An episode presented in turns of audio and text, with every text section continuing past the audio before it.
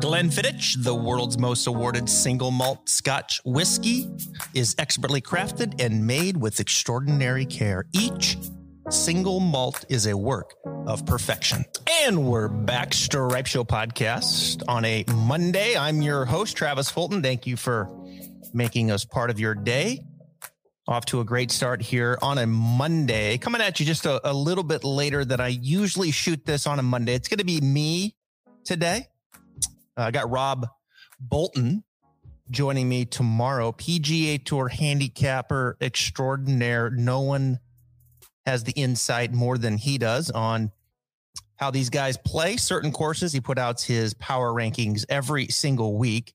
He'll be joining me tomorrow to break down the top 30 heading into the final tournament of the year. The FedEx Cup champion will be crowned. Patrick Cantlay making another run to go back to back. He's the winner yesterday. If you listened to Beating the Bookie and I last week on a Tuesday, well, you would have had that one too. Beating the Bookie was all over it. You would have had Cantlay the week before. I was all over Will Zalatoris. So we're on a bit of a run here on the podcast. We'll be back tomorrow to give you our best bets of the tour championship. Of course, a lot going on in professional golf. We will get to the meeting that was up in Vermont. Tiger and Ricky flew in.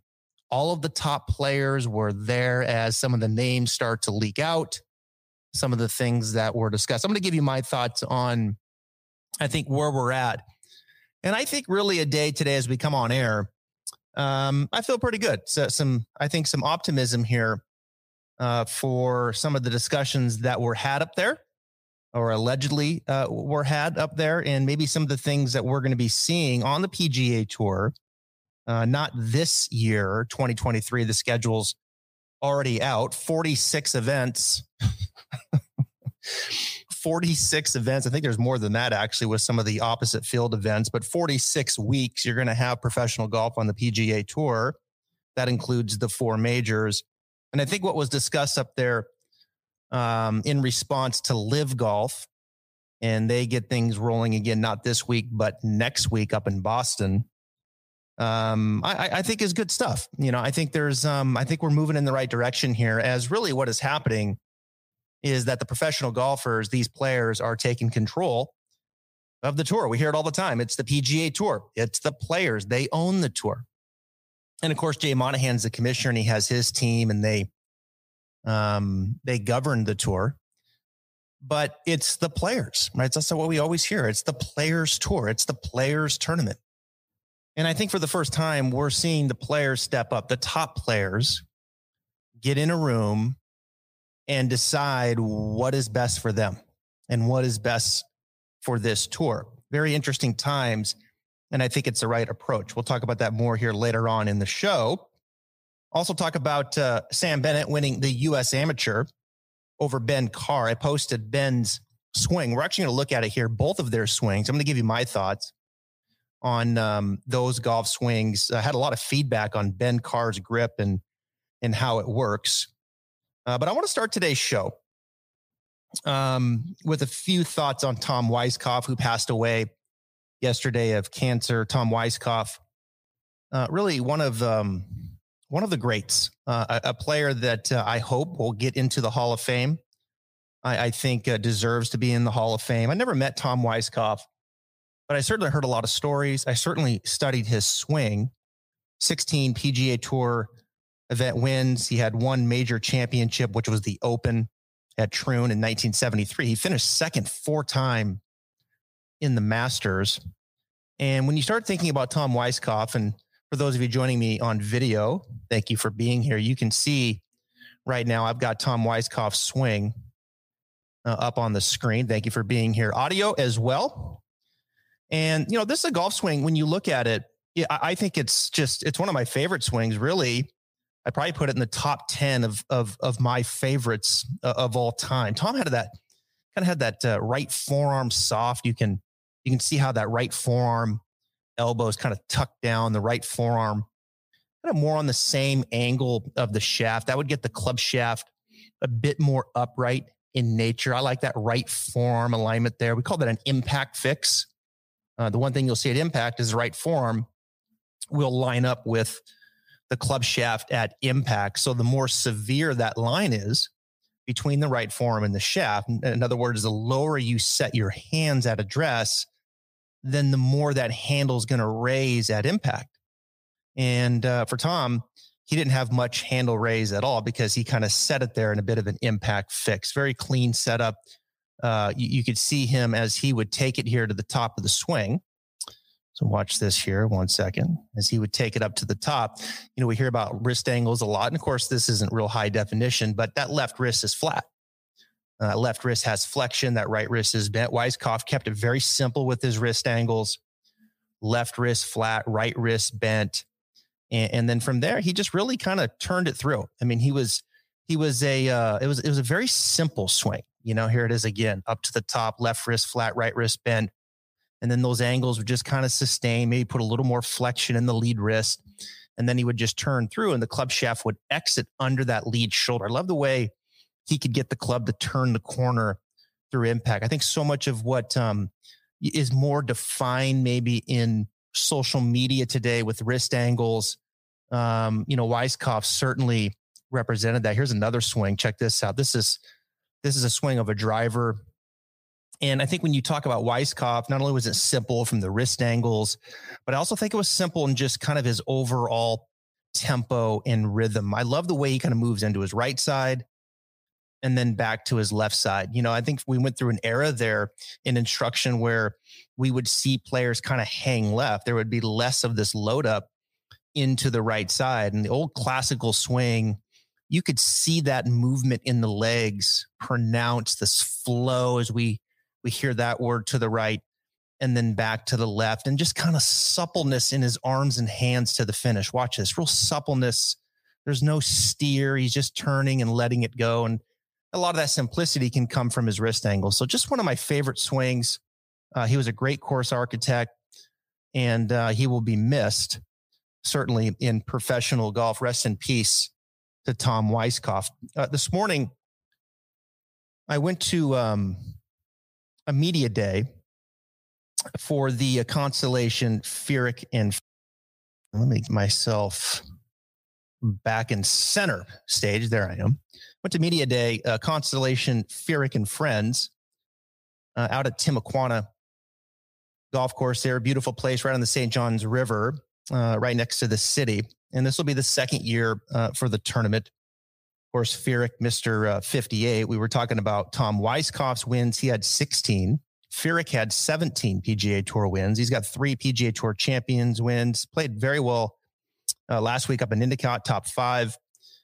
And like Weiskopf has the one major championship for Jim. It was the U.S. Open back in 2003, and of course he was the FedEx Cup champ uh, in 2010.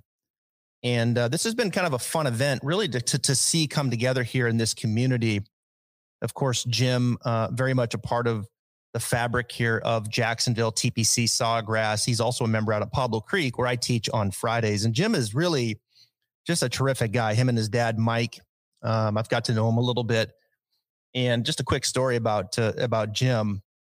You know, it's he he's just radar, right? He's never been like you know one of the real long hitters um, but just a very precise player. You know, one of the best plotters, position A to position B to position C. And he'll come to the back of the range, and oftentimes I'll be teaching back there and working with a member. And I can remember one time we were back there teaching in, in, in Pablo Creek, the, the, the practice facility is just over the top, so good. And you can actually turn and hit towards these these greens in the corners and you can hit like 40 yard shots, 60 yard shots, 80 yard shots.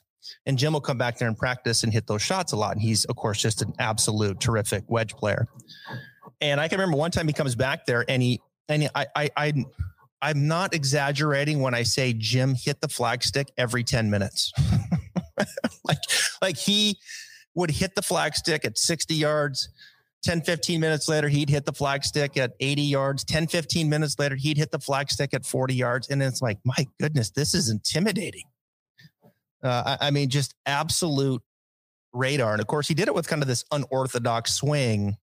And when you think of Jim Furyk's swing, that's the first thing you think about, right?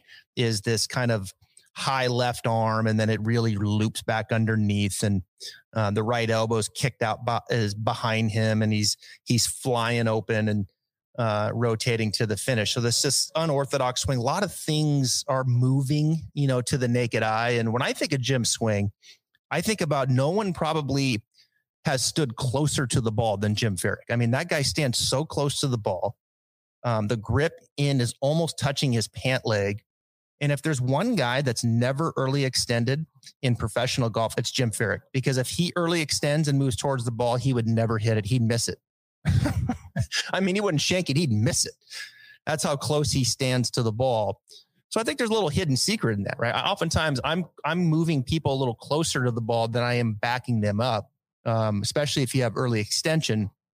Um, there's usually things that are leading um, to cause early extension, but oftentimes you're getting people to stand a bit closer to it, um, get some hip hinge, and then from there, work the shape of the swing, get the shaft, the pitch back behind them, and then get them to rotate and get some room there through impact where they can push back and turn and hit it. So, uh, just some some classic swings to there uh, to kick things off with Weiskopf and Furyk Constellation, Furyk and Friends uh, will happen here this early fall in the Jacksonville area. Tim Timuquana looks fantastic. And it's fair to say the defending champion will not be there, in that being Phil Mickelson. As we move ahead here, U.S. Amateur Champion uh, Sam Bennett gets the win over Ben Carr. Let's bring Ben Carr swinging because I got so much feedback. My goodness, of this swing. There he is. And the first thing when you look at with Ben Carr is what? That grip. Look how strong that grip is. I mean, that grip, that's a motorcycle grip, folks. That left hand's cranked over, right hand is underneath. And man, I got a lot of feedback. Look at that grip. so that club face is shut. Now, I've said many times, it's not like crazy shut. I mean, it's closed, but I've said many times um, on this podcast that look, you're better off having the face a little shut than you are a little bit open. I think what's interesting um, with him is he with that grip. You know, he he he doesn't like really hood it. He kind of rotates it a little bit with the lead forearm, and it's kind of hard to see from this view. But that left wrist at the top is pretty flat. It's pretty flat. But what he does really, really well is he covers the ball exceptionally well. Okay, so I want you to watch this move here in transition. Watch this here from the top, right there. Okay, so we're gonna do that again. Let's reset that. Let me see if I can hit that a little bit quicker this time.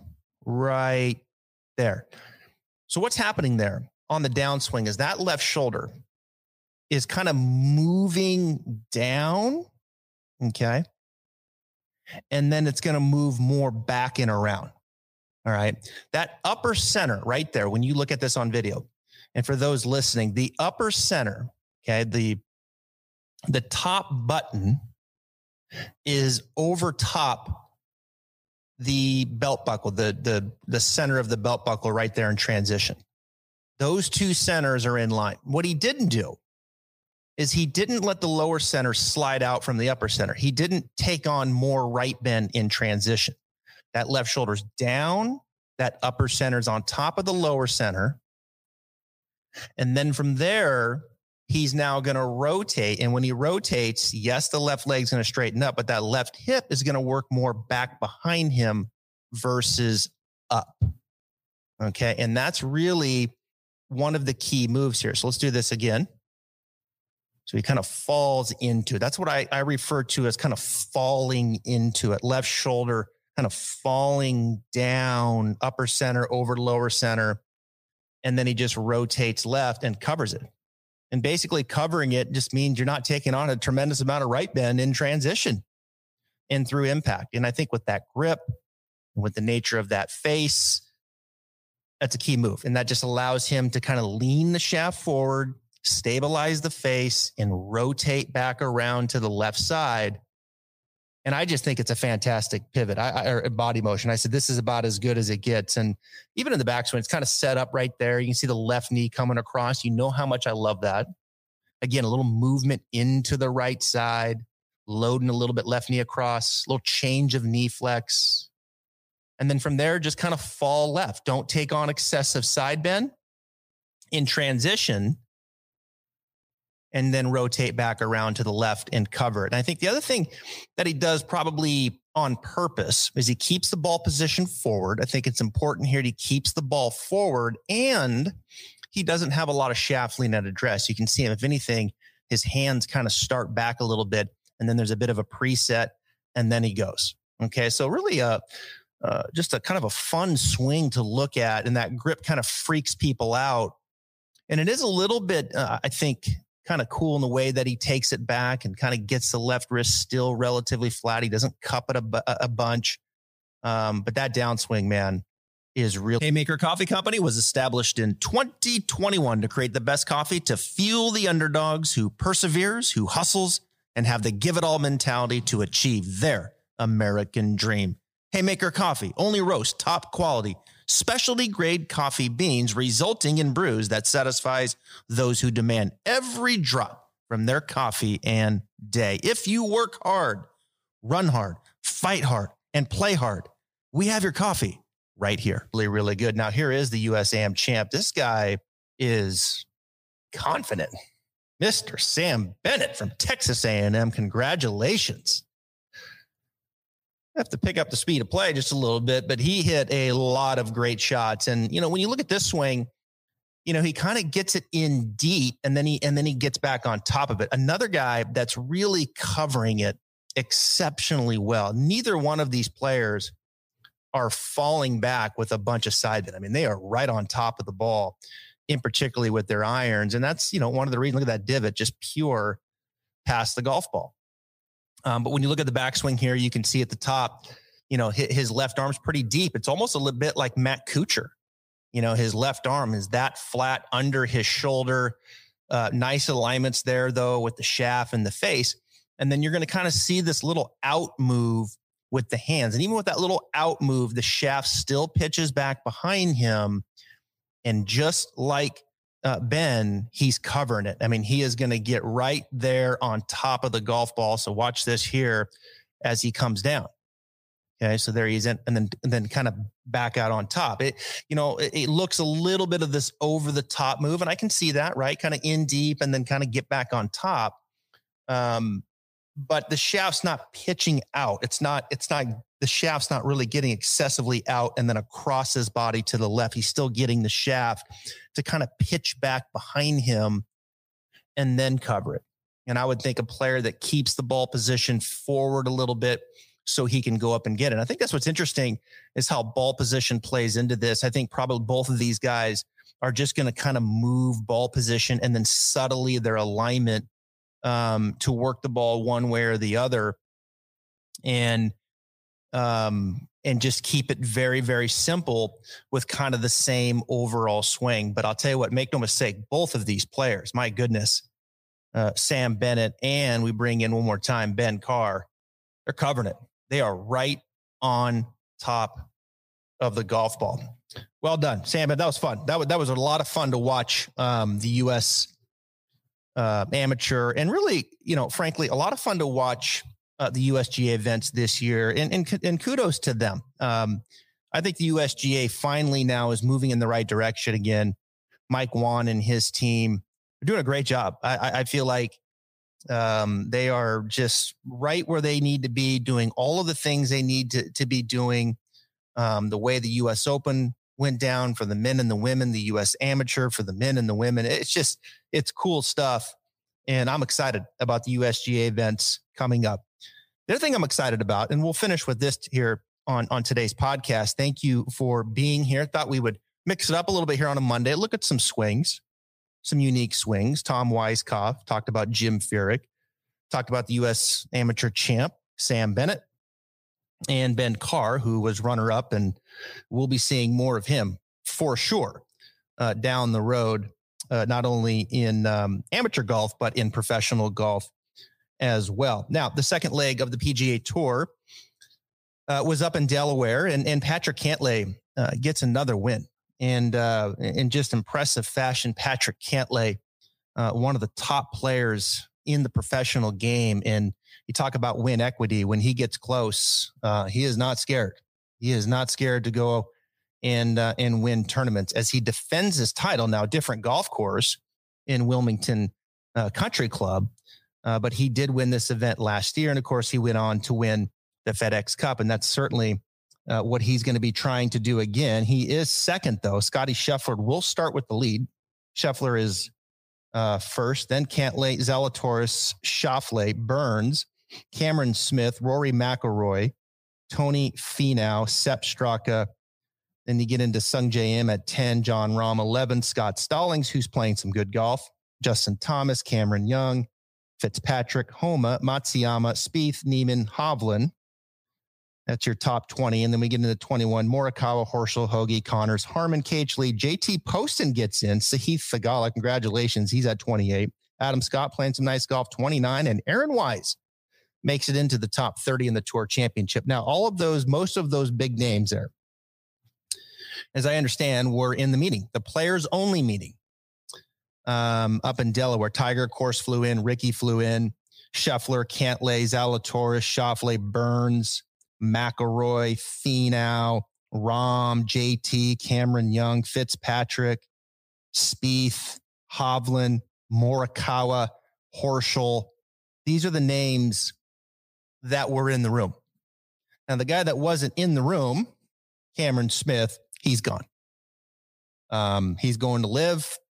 Hasn't been announced officially by Cameron Smith, but through all my resources, Cameron Smith will be joining the LIV series uh, here very, very soon. I do think it would be kind of Bush League if Cameron Smith did play this week, knowing that he's going, and the players know too.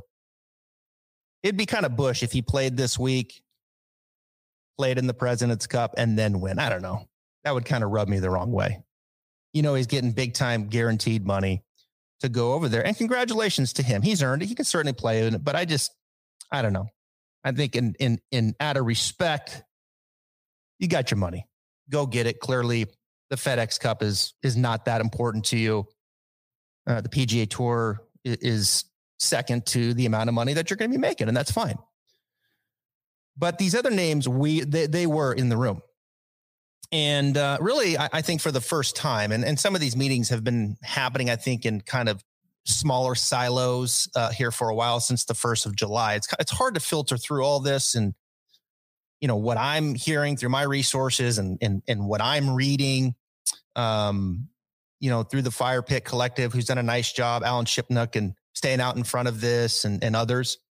Um, but the, meeting has happened, and and I think what's what's what's occurring here is is are the players, I think, are now finally taking control of the situation. And I don't think as they have these players only meetings that it's a you know that there's friction between the players and Jay Monahan and his team. Um, I think it's smart right now, if I was Jay Monahan and that team, to let the players come together and own this because the names that I just listed, you need every single one of those names. You need every one, every single one of those names. You have lost enough names now, especially with Cameron Smith going to join DJ, to join Brooks, um, to join Bryson, to join Patrick Reed. I mean, those are significant names, whether you like them or not. You start adding a Cameron Smith, and now supposedly there's going to be some other names. But I don't think there's going to be the names that I just listed that are in that meeting. I'd be surprised. I'd be surprised if a Scheffler Cantlay, Wills or uh, Will Zalatoris, Schauffele, Burns, McIlroy, Finau, Rahm, JT, Cameron Young. I don't think Hideki. He wasn't in that meeting, but I don't think Hideki's going. Spieth, Hovland, Morikawa. Those, names that were in that meeting, I'm starting to feel confident that none of those are going to go. Now, Cameron Young's been linked. Schauffele, I think, has been interested. Cantlay. Maybe I'm wrong, but the players only meaning now they're starting to take controls. Here's what needs to happen for us to be successful on the PGA Tour and for me personally to be happy as a player. Jay Monahan's not setting that that direction. The players are going to set the direction. This is what we need to do. And sorry to those that were not in the meeting because right now we got to take care of the stars. We got to take care of the big names because we can't lose any more of these names. We can't afford to lose a Schauffele. Can't afford to lose perhaps a Cameron Young. We're starting to get down to the nitty gritty. We've hit the the breaking point here, and and, and frankly, I'm surprised it's taken this long for the players to get together. I'm surprised it's taken this long. I mean, we're three tournaments in on the LIV tour. You've seen what their appetite is to spend money. You know, there's probably no real feasible business model, although they say there is, but they're just spending money like crazy. And to me, it, it just feels more like a disruptor at this point than it does maybe a real business model. I'm probably wrong, but that's what it just feels like to me. PXG has done it again with the launch of a new lineup of drivers, fairways, hybrids, and irons. The new Gen 5 golf clubs deliver significantly increased MOI, faster ball speeds, longer distances, and tighter dispersions, all coupled with the exceptional feel and sound golfers have come to expect from PXG. Schedule your custom fitting or buy online at pxg.com. So they're getting together, and what's going to happen? Right. I mean, what what needs to happen when you start thinking what's going to come out of this? Well, I think, you know, first and foremost, the biggest obstacle for these players on the PGA Tour I think for them to be happy with and for them to wrap their mind around and be at peace with is this guaranteed money that Cameron Smith is going to get. This guaranteed money that Brooks Koepka got, Bryson got, DJ got, Phil got. Guaranteed money. I sign, get half of it up front, whatever, and then the other half comes out as we go. Now, you know some of the things some of the legality of some of these contracts is coming about and what they need to do and and and wear the team uniform and they're going to control you a little bit more i think on the media that you're going to do. I mean some of the things i don't think anybody's surprised about but when you're getting that kind of money they're going to control you. You're an employee of that LIV investment group. But it's a lot of money and and a lot of it's guaranteed and that's attractive to a lot of people. So how do you get past that? Well i think obviously number one you got to up the purses. We're hearing now these purses are going to be elevated. I do think this was the plan to some degree. Jay monahan talked about some of this a couple years ago and that this is the direction of the pga tour going. I don't think all of this is like just a knee-jerk reaction. Now perhaps it's been elevated to, to happen a little bit quicker uh, and perhaps it needed to happen a little bit quicker. But you got to elevate the purses. And I think the second thing is, is then the PGA Tour needs to have this upper tier of where these top players come together. And that's what it sounds like it's going to happen is now you're going to get the top players playing really in their own circuit, right? Their own circuit and maybe their own circuit. Maybe it's PGA tour. And I don't know what you call it. To me, it's just the PGA tour. I, I just like to see it be called, this is the PGA tour and it's 15 events, 16 events, seven, whatever, somewhere probably between 15 and 18 events. And to me, it feels probably between 60 and 72 players. You know, I like that 60 and 72 players. And they travel around and they play in these events. And these events are a lot of the, the names of them and the sponsors of them are the same as they they have been. But it is the PGA Tour. These are their events. Now, of course, below that, whether you call it the Corn Ferry Tour or you call it PGA Tour lower tier, I don't know.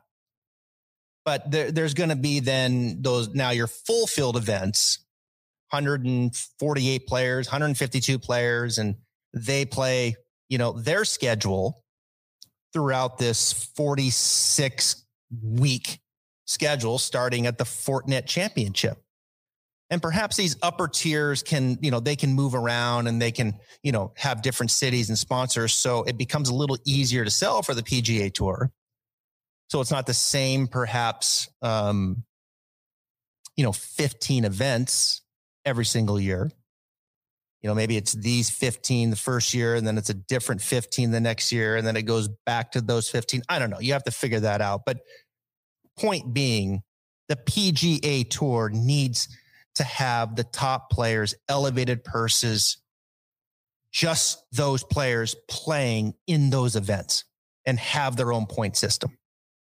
Now, does that get you past the fully guaranteed money? And does that appease the appetite of some of these players? I don't know. I mean, I think you have to be kind of probably, I think you have to be, what's the word? Um, you have to be strategic probably in the way that you creative, there's another word in the way that you start to move this money around. There is a minimum guarantee, a substantial minimum guarantee for the person that finishes last. And then obviously the elevated purses for those that finish first. And then this season long race where they're playing for this, you know, large sum of money. And I think as you as you add all that up, then you start to see, oh yeah, and extrapolate that over three, four, five years, you start to see as a player, if I'm Xander, if I'm Patrick, and it's like, yeah, that makes sense to me. Now it makes sense for me to say because now I'm getting to those numbers and I'm I'm fine with where I am. Because where the PGA Tour has is they have the history, they have the legacy, they have all that built in with the Arnold Palmer Invitational, with the Memorial, uh, with the BMW Championship, which is one of the longest standing events on the PGA Tour, with the Honda. They have the golf courses, they have the history, they have the legacy. So they have all that in place and they can use that, but now just elevate the top players with these top purses and get them to play together every single week. And don't make it feel like JT's got to go pick up another event over here or another event over here just to stay relevant in the season long race. And that's probably something that should have happened a while ago. But I think for the PGA Tour, as a member, you know, eh, they're trying to appease all of their members. And I think where we are right now and the players that were in that meeting, those members are important and they're going to benefit from this.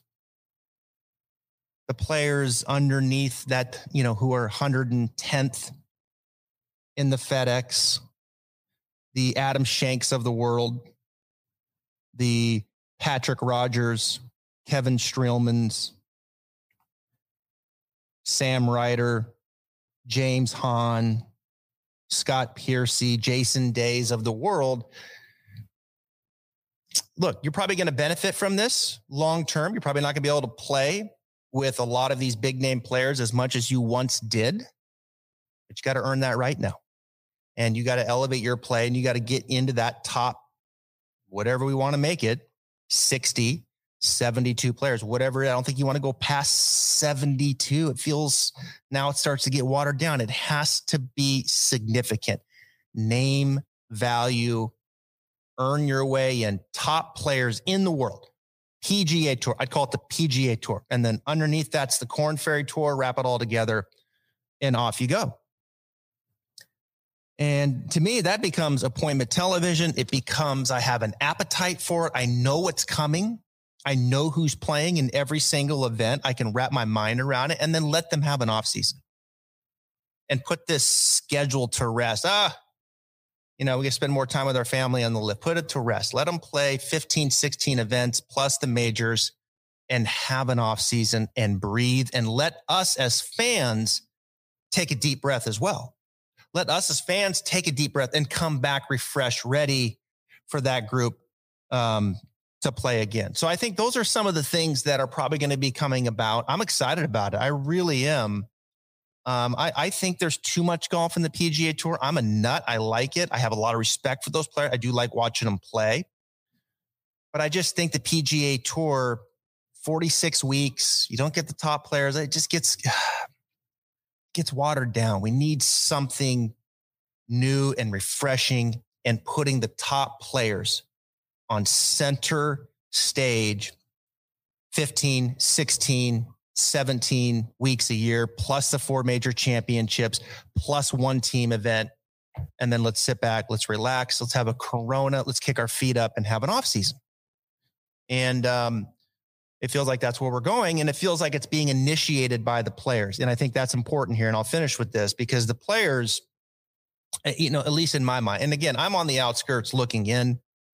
Um, you know, look, I mean, the PGA Tour is taking taking some uh, taking some swings here um, with the LIV, and they're catching a lot of momentum. And I think this meeting being ran by the players and the players taking control of the PGA Tour and all of those players in that room looking each other to a man saying, if this happens and this is where we're going to go, this is what we're agreeing to, PGA Tour is going to be fine because there's enough people in that room